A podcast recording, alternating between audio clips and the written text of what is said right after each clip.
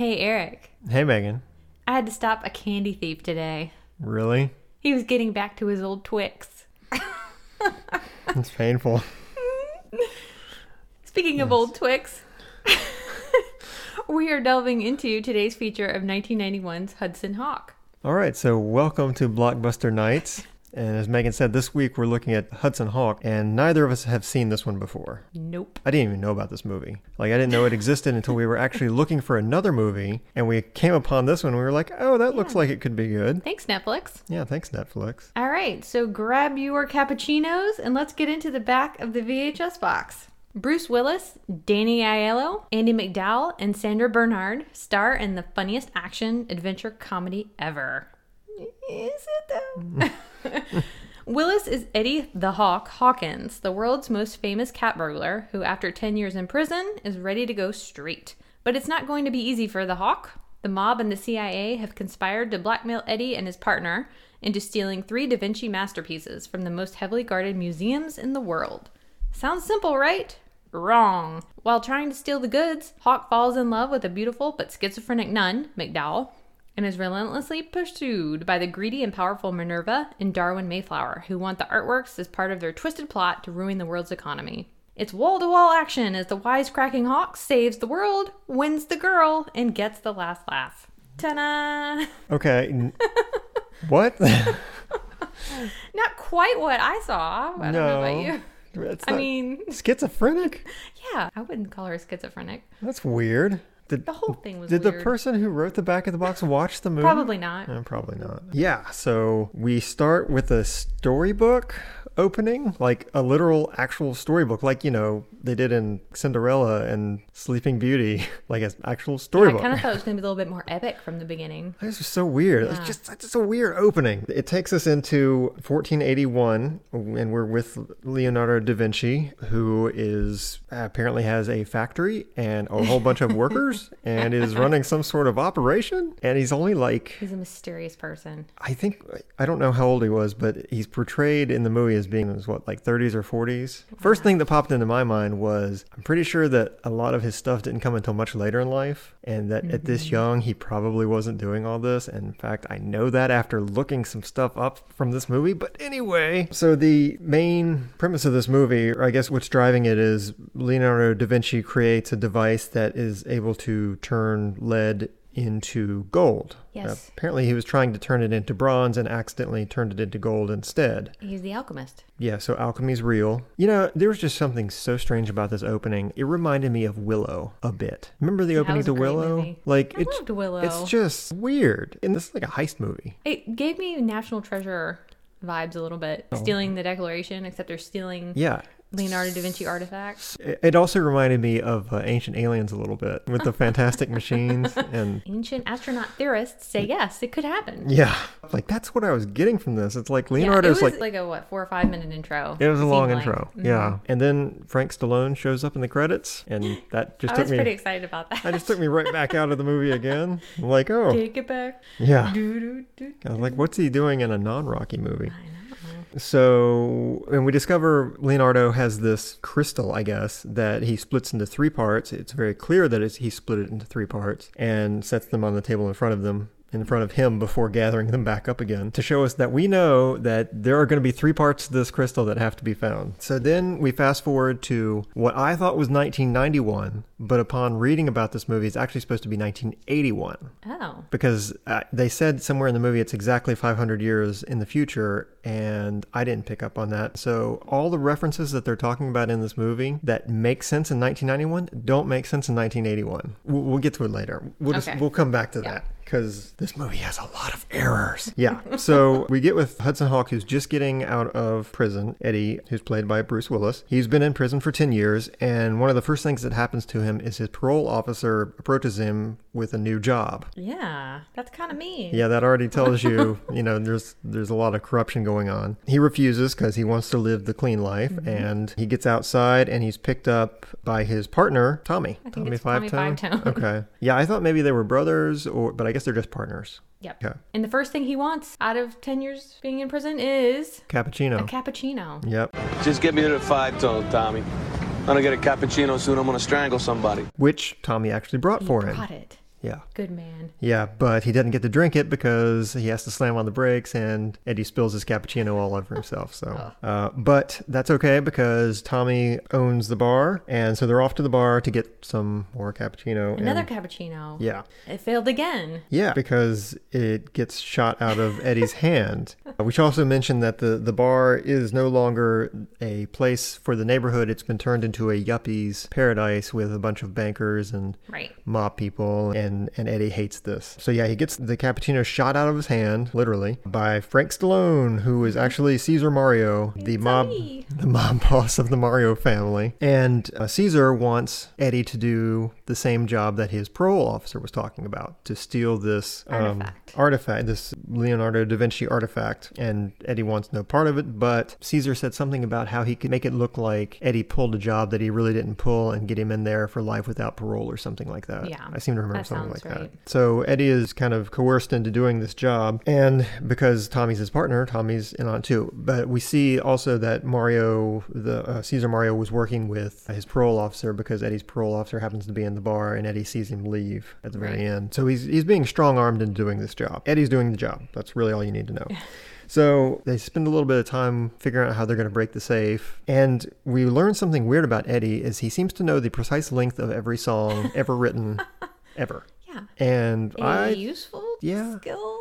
I thought this would maybe come into play later. It really doesn't. So instead of timing something by a minute, two minute, like he times it by song. So swinging on a star is Right. I don't have the skill, so it was like three minutes and something.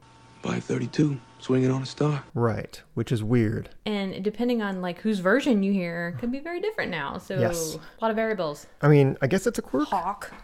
Kind of a weird quirk. Anyway, so we're with Eddie and Tommy as they are moving in to do the job. They uh, pose as pool men who get uh, up to a rooftop pool, use the equipment from the pool to go over to another building. I don't know the strength of a lane divider rope, but they used it to cross a building. Yeah, he And said it was threw their- 900 pounds.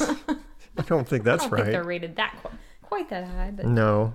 And he gives Tommy some crap about gaining some weight. But then Tommy throws it back over so no one can follow covering them? his tracks. Yep. Yeah. So he said they're going to cover the tracks, but then they proceed to cut a huge hole into a piece of glass, which clearly does not cover the tracks. That's that great 80s one where they, oh, I guess this is 90s, but like the suction cup. and they go, Yeah. Yeah, and it's got the little like- yeah. Great. I just want to make something very clear here. So this guy's supposed to be the best cat burglar in the world, and he is not a cat And he burglar. sings so loud. Like they sing so loud timing. They're like, okay, well, let's, let's just sing this song. And that'll be the n- amount of time we need to get through this. This Worst cat burglars ever, ever. ever, yeah. Would you like to swing on a star? Carry moonbeams home in a jar. And be better off than you are. Or would you rather be immune?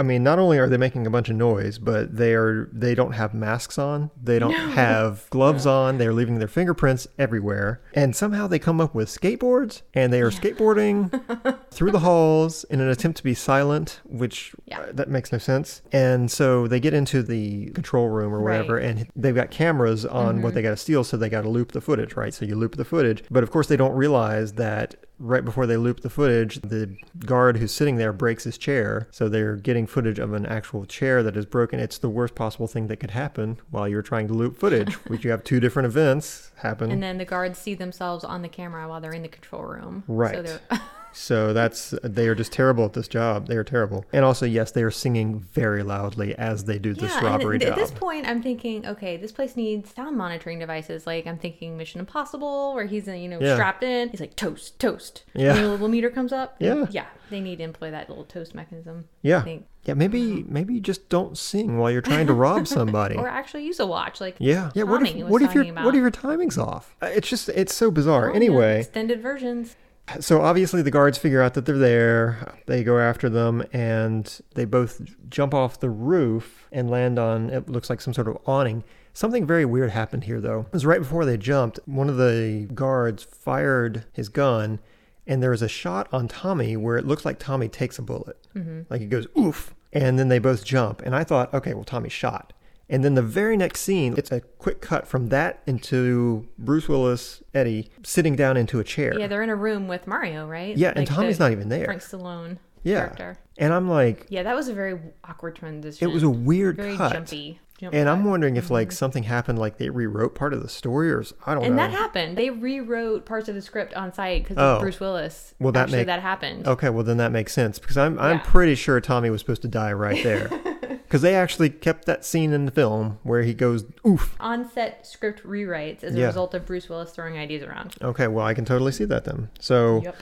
Well, Could we be one of them. we should say that Tommy's not dead according to what happens in the rest of the movie, but it's just this weird transition where Eddie he's delivering what they stole, which was a horse, which was one of uh, Da Vinci's horses that he made. So he's delivering it. I thought they were back at the bar, but I don't think they are. I think they're at Mario's safe house or something. Right. And it turns out that there is a second horse. That this horse was a was this horse Decoy the horse. decoy? Okay. I think the first horse that they stole was the decoy. I think so too. Because Okay. he thought he was stealing the real thing, but right. it wasn't. Right. Right. He was the only one that didn't know it was the decoy. Right. So he has to go back into the auction house to steal the real one now. But he goes in the middle of the auction. I don't understand why he was going back. He goes back to where they're going to have the auction for this horse, which is where he stole it from. And he sits down beside Anna. Anna, who is played by Andie MacDowell. And then we find out that she works for the Vatican because she, she's the one to authenticate the horse. Again, she touches it with no gloves. Nobody would be touching Right. these things without gloves.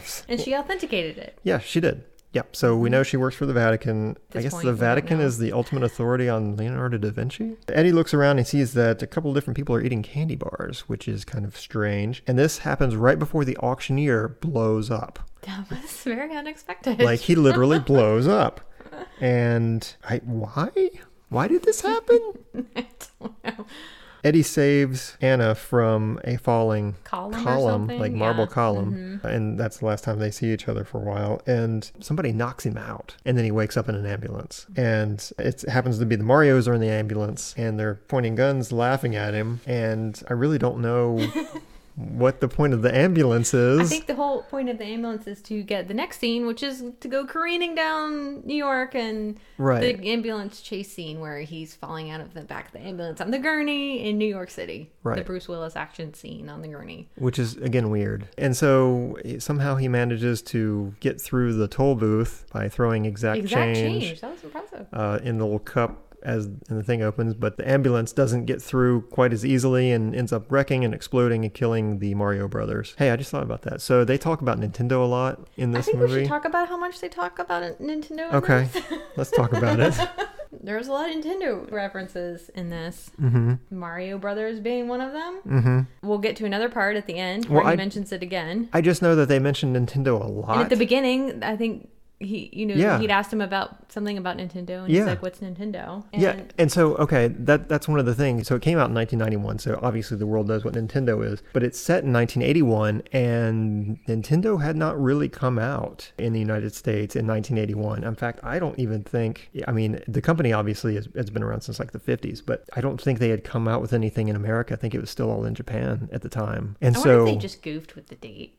No, because they said exactly 500 years, and they placed they, the the what was written on the screen was 1481 at the very beginning. Oh, I don't know. That is weird. Yeah, well, and this whole Hudson Hawk is a video game. It's a Nintendo game. no way. Yes, it is a legit Nintendo game. The player assumes the role of Hudson Hawk, the cat burglar. He's sent on a mission to steal three Da Vinci artifacts, Okay. and he walks through various levels in the platform game. The player Okay. must avoid sounding alarms. In addition, security Oh, guards. like the real one does? Exactly. Security guards and dogs show up to hamper the mission, and he can pacify his enemies by punching them or launching tennis balls at them, like Oh, he does with the dog yeah. in the movie. Yeah, we'll get to that Yeah. too. Okay, so Ball ball. Now I understand because obviously there was some sort of deal between Bruce mm. Willis and Nintendo to mm. have Ocean Software did that one. yeah, they did this whole tie-in thing. I get it now. Okay, now I understand. So now that he's out of the ambulance and the Marios are dead, we are introduced to George Kaplan, who works for the CIA, played by Is it James Coburn? James Coburn, thank you. And also his mercenary team, Kit Kat, Snickers, Butterfinger, and Almond Joy. These were the people that we saw earlier in the auction house, and they were the ones apparently caused the explosion? Maybe? I don't know. Our Um, turkey could have been in there. We are Yeah. we have a tradition of naming our turkey every year for Thanksgiving, and our turkey this year was named Snickers. yes, it was. Thanks, Snickers. Thanks, Snickers. so at this point, George wants Eddie, uh, they apparently have some history together, wants Eddie to go after the other two parts of the Da Vinci crystal. And I don't even think Eddie knows why at this point or anything's really explained Right. about it. He just says says he needs him to get the other parts for the CIA. And Eddie doesn't want to do it. And so they inject him with something to knock him out and they put him in a box and they ship him to Rome. They literally ship him in a box, which is illegal. there were no air holes in the, that box either. I noticed. Nope. And an x ray machine would have picked up a human body. But anyway, so Eddie wakes up in Rome and we are introduced to I guess he's he's taken to this building in Rome, which to me it doesn't look like it's a real building, but I don't know. It could have been a real building. It's the building of the Mayflowers. Power couple Darwin and Minerva, who are both bat bleep crazy. That was filmed in Mayfilm Studios in Italy. That was a big set that they did there. Wow, they wasted so much money on this movie. They wasted so much money on the locations alone in this movie. so much money wasted. Four countries, five cities. Wow, and I couldn't And I couldn't mean- even tell. Well, I mean, I actually going to Rome, Budapest, you know, Hungary, London. Budapest? Yeah, they When- went to Budapest. When did they go to Budapest? That wasn't in the movie. Yeah, Yeah, they were in Budapest, and they almost went to the Kremlin. In earlier versions of the script, most of the third act took place in the Kremlin. See, folks, this is what happens when you know you don't have a good screenwriter in your movie. You just get to do whatever you want to and waste a whole bunch of money. Mm. Okay, so And you get Frank Welker to voice a dog for 0.5 seconds. yeah, That's insane. So Yeah. much money you could have cut there. yeah, but he is the man to go to for for dog voices. Budget. I know budget. Yep. Anyway, so this power couple, Minerva and Darwin, want Eddie to steal Da Vinci's book, the Codex, which apparently has the second piece of the puzzle crystal in it. His 500 year old famous book with all of his drawings and writings and things in it. So Eddie has to go to the Vatican. There actually is one of the Codex books in the Vatican. Okay. I don't think it's this one in particular, but Yeah. there is a Codex in the Vatican. So Okay. that's kind of correct. Okay. Well, I'm glad they did some research on that one. Uh, They want to take over the what is it, the money empire? They want to crumble the economy. yeah. So we this comes in a little bit later. They kind of give out their whole reason for doing this. Markets will crash, crash. Financial empires will crumble, crumble. Except yours, yours. but it doesn't make a whole lot of sense to me because what they want to do is they want to assemble this crystal to create basically an unlimited supply of gold to flood the market with gold and to make gold effectively worthless in which case the world market economy would collapse Would crumble, crumble. yeah but their reasoning for this isn't very clear like why would they want the world economy to collapse Because they Secret- would own the currency, I guess, right? what currency of the currency gold. it's worthless Oh, well, yeah. there's so much of it Yeah. it doesn't make sense Yeah, I don't know. I mean, my thought was when they were saying this, I was like, okay, they want the world economy to collapse because they're like secret socialists, or they they don't believe in the capitalism. Is my thought, but they never say that, and they Right. they seem to think they can conquer the world when there's no money, except their entire empire is built on money. It just doesn't make any sense for villains. You're gonna destroy your one asset that you have. I could see making a whole lot of gold to hoard it to, Right. you know, control Yeah. it that way, but to flood the market with it is stupid. It just doesn't. Anyway. Moving on. That's that's their plan. So okay, so Eddie's in the Vatican and he's casing the joint. He's looking at this codex, seeing what kind of alarms and stuff it's going to have. And he goes up to a guard and confesses, right? Is that this point where he's like, I'm Yes. gonna, you know, I'm gonna case in the joint, I'm gonna steal this. Yes. And the guard's like, oh, okay, I don't understand. because he doesn't understand Right. English. Yeah. Buongiorno. Yeah, buongiorno. I'm being blackmailed into robbing the Vatican by a psychotic American corporation and the CIA. I don't, uh... It's okay, Colonel. Just keep an eye on all the art. And I think that was supposed to be funny and it just came off as stupid. So, and then there's this little girl in there who's beating the crap out of her stuffed elephant. Yes, I didn't take a deep dive into this, but apparently that's where Stompy came from. Stompy. Nintendo. What is Stompy? Stompy, the the rhino from Donkey Kong. Oh. I, I didn't What? go way deep into this, but there's a whole theory about where Stompy came from, and it rooted from this elephant. No way. There's no way. I don't know. I don't believe that for I- a second. I it was very it got very deep, so I I only went halfway down the rabbit hole on that one. But Man, yeah, it got back into one of Da Vinci's drawings, and No. it's so because stupid. he, he threw the elephant Yeah. to make the alarm go off to see what would happen, and it like crashed everything. Right. And I think that was the genesis of Stompy. That makes no sense. like everything in this movie that makes no sense. I, Wow. Okay. Sure. Let's go with it. So this movie was the genesis of Stompy from Donkey Kong Country. Sure, why not? Didn't okay, whatever. Anyway, also Anna is there as well, leading a tour group. And as soon as he sets off the alarms, she guides him through a safe area in the Vatican down to the area where they receive the mail by train. Yes. Yeah, it's on some sort of like train track or something. Turns out she sets a date with him to go out on a date. I think so. Yeah. And then as soon as he leaves, which I guess he knows how to get out of this place, the cross beside her lights up and There's a crucifix right beside her, and it's like a call box. It's, it's. I'm telling you, it's like it's, it's Alexa. It's instead of Hey Alexa, it's like Hey Jesus. You know, I up until this point in the movie, I had literally taken everything at face value, and this was the thing that broke it for me. I, I had to pause the movie and ask voice coming out of the crucifix. why. It, it's totally lost it for me. I, I couldn't even process what was happening. I was like, is she really talking to God, or is, is it just some guy on the other end of the telephone and they just happen to light up? Like it's some sort of weird Vatican bat cave? I don't know. I mean, I had to take a minute to process Yeah. this because this movie is really weird. So we discover Anna is working to save the Codex. She knows that Eddie plans to steal it, and she's actually an agent of the Vatican because they have those. And a nun. Yeah, which we don't find out till later. Right. But right now we just think she's an agent. Correct.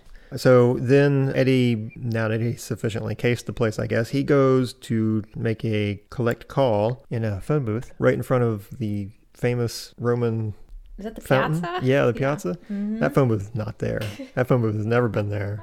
You could obviously tell they had just ported that in, dropped it there for him to walk into. And he's trying to call Tommy because he's worried about Tommy. Tommy and we happen to see that Tommy is on the other side of the piazza getting into the car with the Mayflowers. Yeah. So Tommy has double crossed Eddie, mm-hmm. apparently. He finishes with the call because it didn't connect through, and George and the Candy Gang are there again, and they're just reemphasizing that he needs to steal this for the CIA. CIA is going to double cross the Mayflowers. He needs to get it done. Yeah, he's, he needs to get it done. And the big guy, Butterfinger, he gives Eddie a whole bunch of stamps. And then in the next scene, Stamps. Next scene, Eddie i has literally put himself in another box and mailed himself down into the Vatican. That's how he got in. Props to the post office, man. Didn't even Yeah. seal the box up or anything. Just put a whole sheet of stamps on there. So he's inside the Vatican now. He takes all this equipment with him. I guess he got it in on the train. But what struck me was there's no cameras in the Vatican. So there's cameras here on the horse. Right. Yep. But there's no cameras in the Vatican on the most important book in history. So, okay. Makes sense. So he didn't have to reroute any kind of imaging like they did on the first time, which is good. He's not very good at that. but even in the middle of trying to steal it, he gets interrupted by a guard and he has to outwit the guard and the guard's down by the thing and somehow yanks the book out of the glass. Yeah, that's what the fishing pole. Yeah, and he reeled it up. Okay, and obviously, obviously, this movie has gone way beyond any kind of realism. But obviously, that glass would not have broken from a fishing pole. But we'll just keep going. He's got the book now. Also, the book probably would have fallen apart because it's 500 Right. years old. Yeah, good point. And he's getting out through the roof, and he interrupts the Pope watching Mr. Ed. the Pope watches Nick at Nite. Yeah. also not on in the 80s or the 1981. It was on in the late 80s. Was it Nick at Nite or was it just Mr. I don't know. I feel like I saw it on Nick at Nite, but it could have been Yeah. before Nick at Nite. Maybe he had to deal with Nickelodeon too. Who knows? The Pope watch Nick at Nite? I don't know. I really don't know.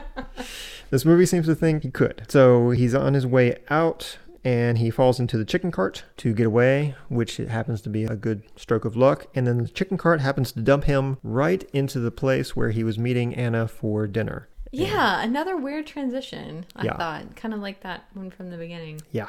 Yeah, very strange. Um, but apparently she seems to have a thing for him, and she says, "I seem to have a thing for sinners," which was one of the good one of the good lines I picked out of this, which makes more sense when you realize she is a nun. So, and they're in her apartment, things are getting intimate, but the codex falls out of his bag, and she realizes he already has it. She thought he was going to be stealing it later, I guess. And then there's another father alert because the thing in her room lights up. Hey, Jesus! And so she alerts, I guess, the Vatican's goons to come and get him? I don't know.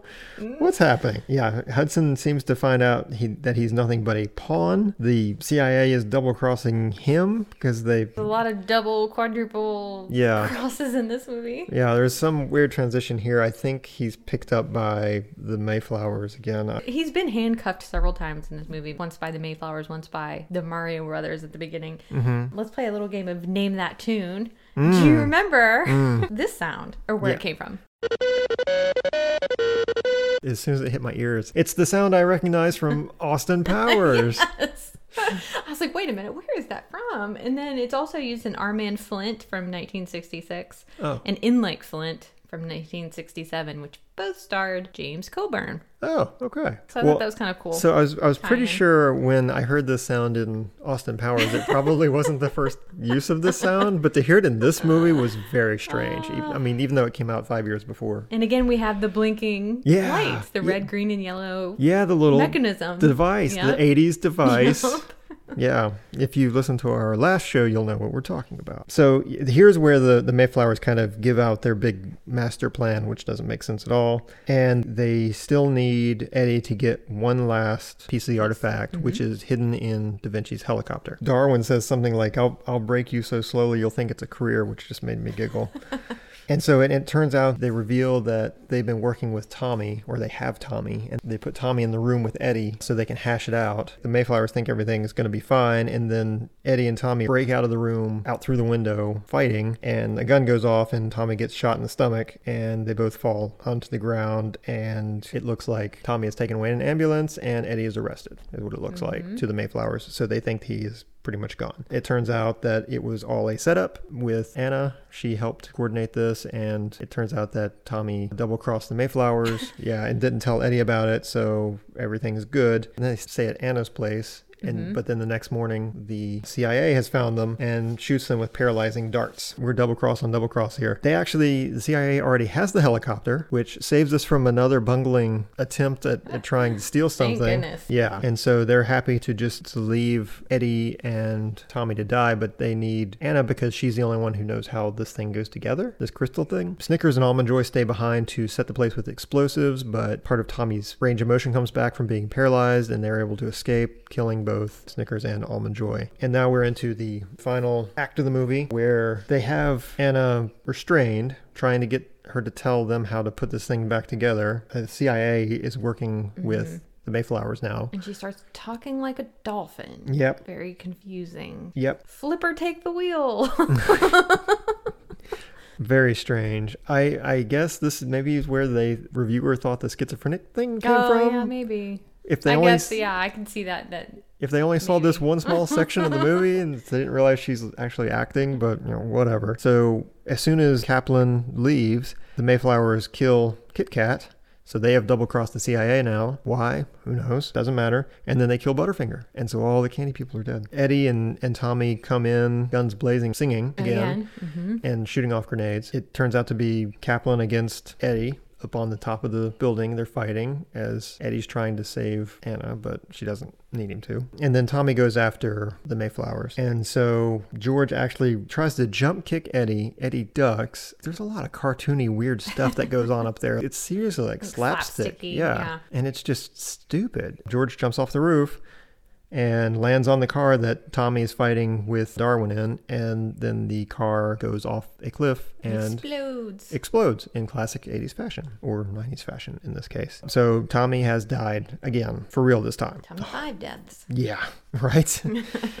Eddie and Anna are captured by the Mayflowers because Darwin was able to get out of the car, and they force them to put the crystal together. But they don't get Anna to do it, they get Eddie to do it. And I don't understand how Eddie knows how to put this crystal together. I looked up stuff about that online, and no one ever really mentions it. I just don't understand. Like, did I miss something? Did he say he knew how to, or did he read it in the codex somehow? Unless he or- heard her say, or they talked about it in dinner. I don't know. But wouldn't it make sense to get her to do it since she's the expert? yeah, I don't know. Anyway, Who knows? So Hawk puts it together and he keeps one small piece of it without them knowing. And uh, they activate the machine because I don't know where they got the machine from, but they've got the big machine that we saw in the very Yep. beginning, which seems really to be more important than the crystal, but uh, whatever. And it malfunctions, killing both the Mayflowers. I couldn't tell if it turned them into lead or something. Oh, I don't know. Or I if it didn't- just burned the crap out of them. I don't know.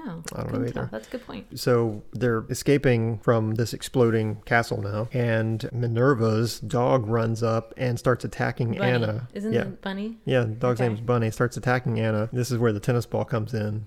How does he shoot the ball at her? Ball ball. Some sort of It was de- some kind of device. weapon or like Yeah. a catapult or Yeah. some medieval something. thing. Oh yeah. know. So it shot the ball at the dog so hard it knocked the dog out the window. Terrible. Poor bunny. Thanks, Frank Welker, for your contribution.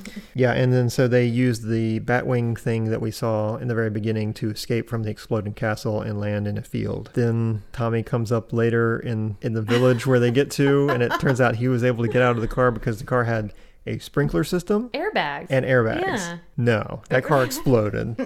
that, that's a cheap one there, guys. But yeah. And he gets his cappuccino. Yeah, the, the stupid movie ends with him drinking his cappuccino and smiling, mugging at the camera. And asking Anna if she would play Nintendo with him. yeah. Anna, Yes, that's it. can I ask you something? Sure. Will you play Nintendo with me? I can't think of anybody I'd rather play Nintendo with. Once again, bringing up. in 1991. I mean, 1981. Yeah. Dun, dun, dun.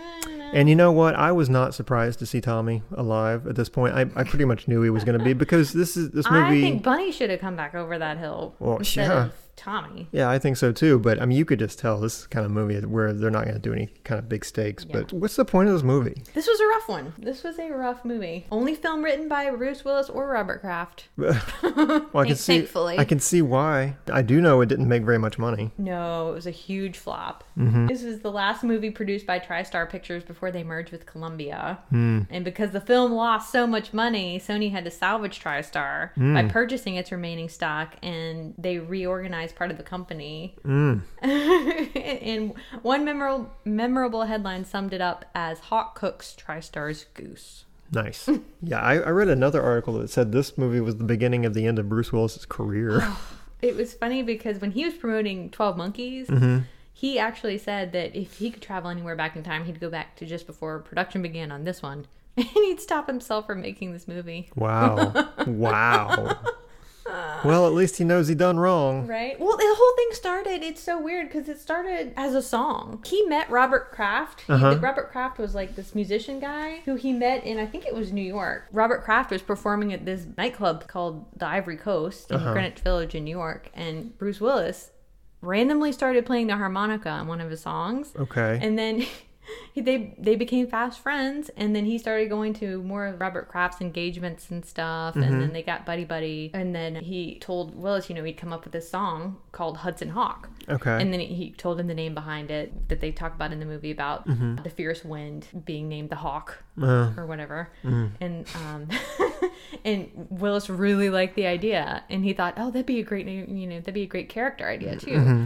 So they were thinking that both men vowed that if either were ever in a position to produce a film, it'd be about the world's greatest cat burglar. So Hmm. voila, Bruce Willis started getting famous, doing you know after Die Hard and Yeah. you know television shows and all that. right. That they came together and they developed Hudson Hawk It for the big screen. It is amazing to me that this movie got made. But I guess if you're Bruce Willis in the early '90s, you have the power to make anything happen. And like of all the all the movies that don't get made, and this gets made, Connections. yeah. Yeah. Like I couldn't even pull the theme out of this. Like the only thing that I could pull out was you can maybe be better than who you are because that's what it says in the song. But there's really no evidence of that in the story. It was trying really hard to be a comedy and Yeah. it was not funny at all. Well, they marketed it as a action film due to the presence of Bruce Willis. Okay. Even though it was a more of a comedy, like Yeah. a screwball comedy. Super screwball comedy. it's like half cartoon, half gangster movie. Yeah. It's very strange, and I'm trying to figure out like who, like what's your target audience? Who, who are you writing this thing for? I think it's I just think they were kind of trying to capitalize the action with the Die Hard people, maybe, and then but this really just comes off as somebody's pet project. Like, yeah, and then Audrey Hepburn was thrown around to play Minerva Mayflower. Oh. I think the director had talked about getting her to play it, but then those negotiations broke down pretty quick. yeah, probably because she's smart enough to know not to Yeah, do that. because the the initially supposed to be a single antagonist meant for a male actor, but the director suggested casting Audrey Hepburn, and the villain was subsequently rewritten as a villainess so that Hepburn could play that part. Hmm. But then the negotiations broke down. And then it was Bruce Willis. You know how he threw around ideas and everything. Mm-hmm. He suggested that both villains from the earlier drafts be combined to make Hmm. a couple. Well, So there's where you get the Mayflower couple. yeah, they. I mean, they were both crazy. Yeah. They really did seem kind of like two halves of the same person. You would think one would be more restrained. Nope, they were both just nuts. They're both equally terrible. Yeah. But I mean, well acted. But Yeah, no, everybody was really mugging for this one, but I feel like they had the most scenery to chew on. Yeah. Here's a million dollar question for you. Hmm. Can lead really be turned into gold? No, Ah, that is false. It can. no, it It can't. It can be. Yes, it can be by colliding neuron- neutrons with lead atoms. The neutron knocks off protons to form a gold atom. Okay. And this is straight from Scientific American. It is indeed possible. All you need is a particle accelerator, a mm-hmm. vast supply of energy, mm-hmm. an extremely low expectation of how much gold you will end up with. Mm-hmm. It would cost more than one quadrillion dollars per ounce to produce gold by this. They used bismuth as their mm-hmm. lead control. The going rate for ounce of gold at that time was about $560, and that was 1980. Yeah. So it is indeed possible to get gold from lead in this experiment, but your expectations must be very, very tempered. Tempered. right. tiny little bit of So, how much energy does it take to A lot. knock a proton off? Because I'm thinking it's kind of going to be Yeah, more than. yeah. So if you got a particle accelerator laying around that you don't need, you know, go wild. Okay, but it, but it's possible It within possible. within the energy uh, output that we have available, and it's not going to take the output of the sun or something. It's been done. They've Okay. done it.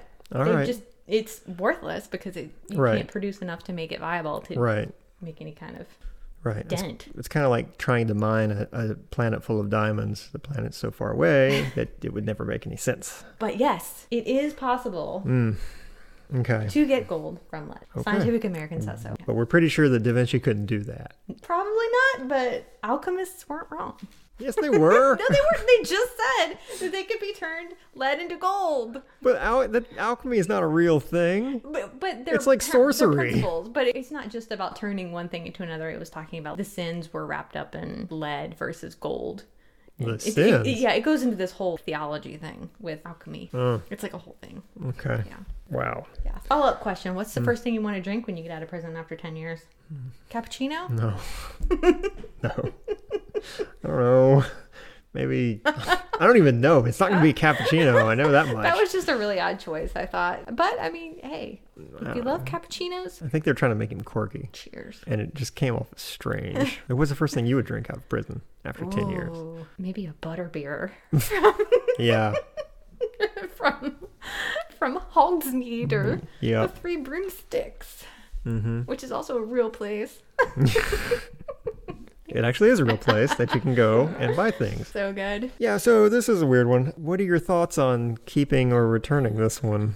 So I saw a comment on, I think it was a YouTube thing that uh, somebody had said, I watch Hudson Hawk every year on November 8th, aka National Cappuccino Day. So I think that's a wonderful idea. I think I would rent this movie on November 8th every year. But other than that, nope. I think I never want to see this Uh, movie again. send it back. No, I don't need to see it other than on November 8th. Mm-mm, Nope, nope. Um, this is an immediate return and an ask for refund. Oh, ouch. Yeah, I want a, I want a I think different that's rental. what uh, the studio said too. I can get that, but yeah, you, you give me another rental because this was terrible. It- This was a little rough. Yeah. hmm Thanks again, Netflix. But Yeah. Thanks, Netflix. it was entertaining, I guess. Okay. Anything else you want to add? If anyone knows the origin of Stompy, I would love to know. I would too. That that seems very strange, but Let us know. yeah, let us know. All right. Well, for Blockbuster Nights, I'm Eric. And I'm Megan. Thanks for listening. Be kind and rewind.